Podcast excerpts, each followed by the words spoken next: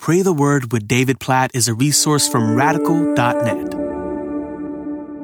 Psalm 112, verses 6 and 7. For the righteous will never be moved. He will be remembered forever. He is not afraid of bad news. His heart is firm, trusting in the Lord. Oh, I really want to camp out on that second verse. But the first verse is really important for context. Verse 6 says, The righteous will never be moved. The picture of someone who lives blamelessly before God. And we obviously know none of us is righteous in and of ourselves. The Psalms make that clear. Romans chapter 3 quotes from the Psalms saying, There's no one righteous, not even one. None of us is righteous in and of ourselves, but this is the beauty of the gospel. Jesus' righteousness is credited to all who trust in him as Savior and Lord of our lives. We become righteous in Jesus. God sees all who have trusted in Jesus as righteous before him, accepted before him. And then we live by the power of his spirit in us and the righteousness that Jesus has made possible for us. And as we do, verse 6 says, the righteous will never be moved. And then verse 7, he is not afraid of bad news. Just think about that. All the potential bad news that we could hear today, that someone could share with us, that could come into our lives. I don't really even want to think about it. There's so many examples of bad news that could happen in any one of our lives today. And if you think about it very long, you will start to be worried, anxious, afraid. But that's the beauty of verse 7. He is not afraid. The righteous one is not afraid of bad news. His heart is firm, is steady. Verse 8 says, trusting in the Lord. Ah, oh, when you are trusting in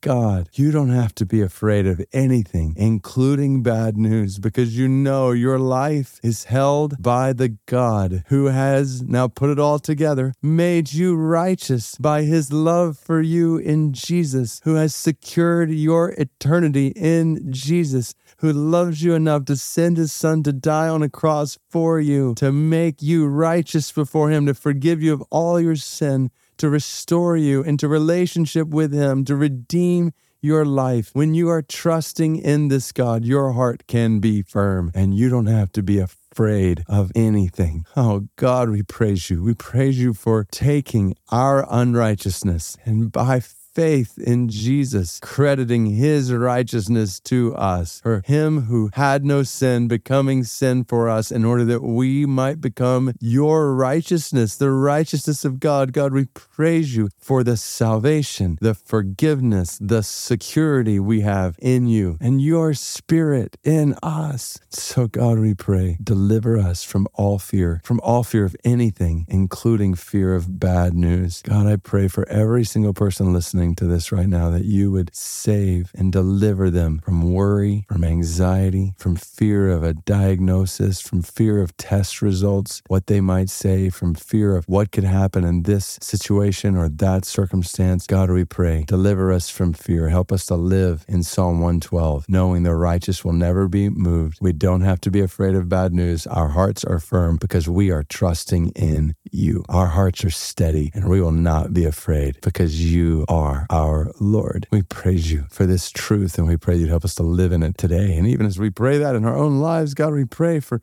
people who do have reason to be afraid of bad news because they don't have the security that's found in Jesus. Many of them have never even heard. God, we pray for the Intha people of Myanmar. Over a hundred thousand of them. Very few, just a couple of followers of Jesus. God, strengthen them. Help those brothers and sisters not to be afraid of bad news. And God, we pray for the spread of the greatest news in the world, the gospel, among the Intha people of Myanmar. Please, oh God, that their hearts might be firm, trusting in you, that they might be made righteous before you. God, we pray for the spread of the gospel among the Intha people of Myanmar. We pray all of this according to your good word, which we love, especially here in Psalm 112, verses 6 and 7. In Jesus' name, the one who makes all this possible. Amen.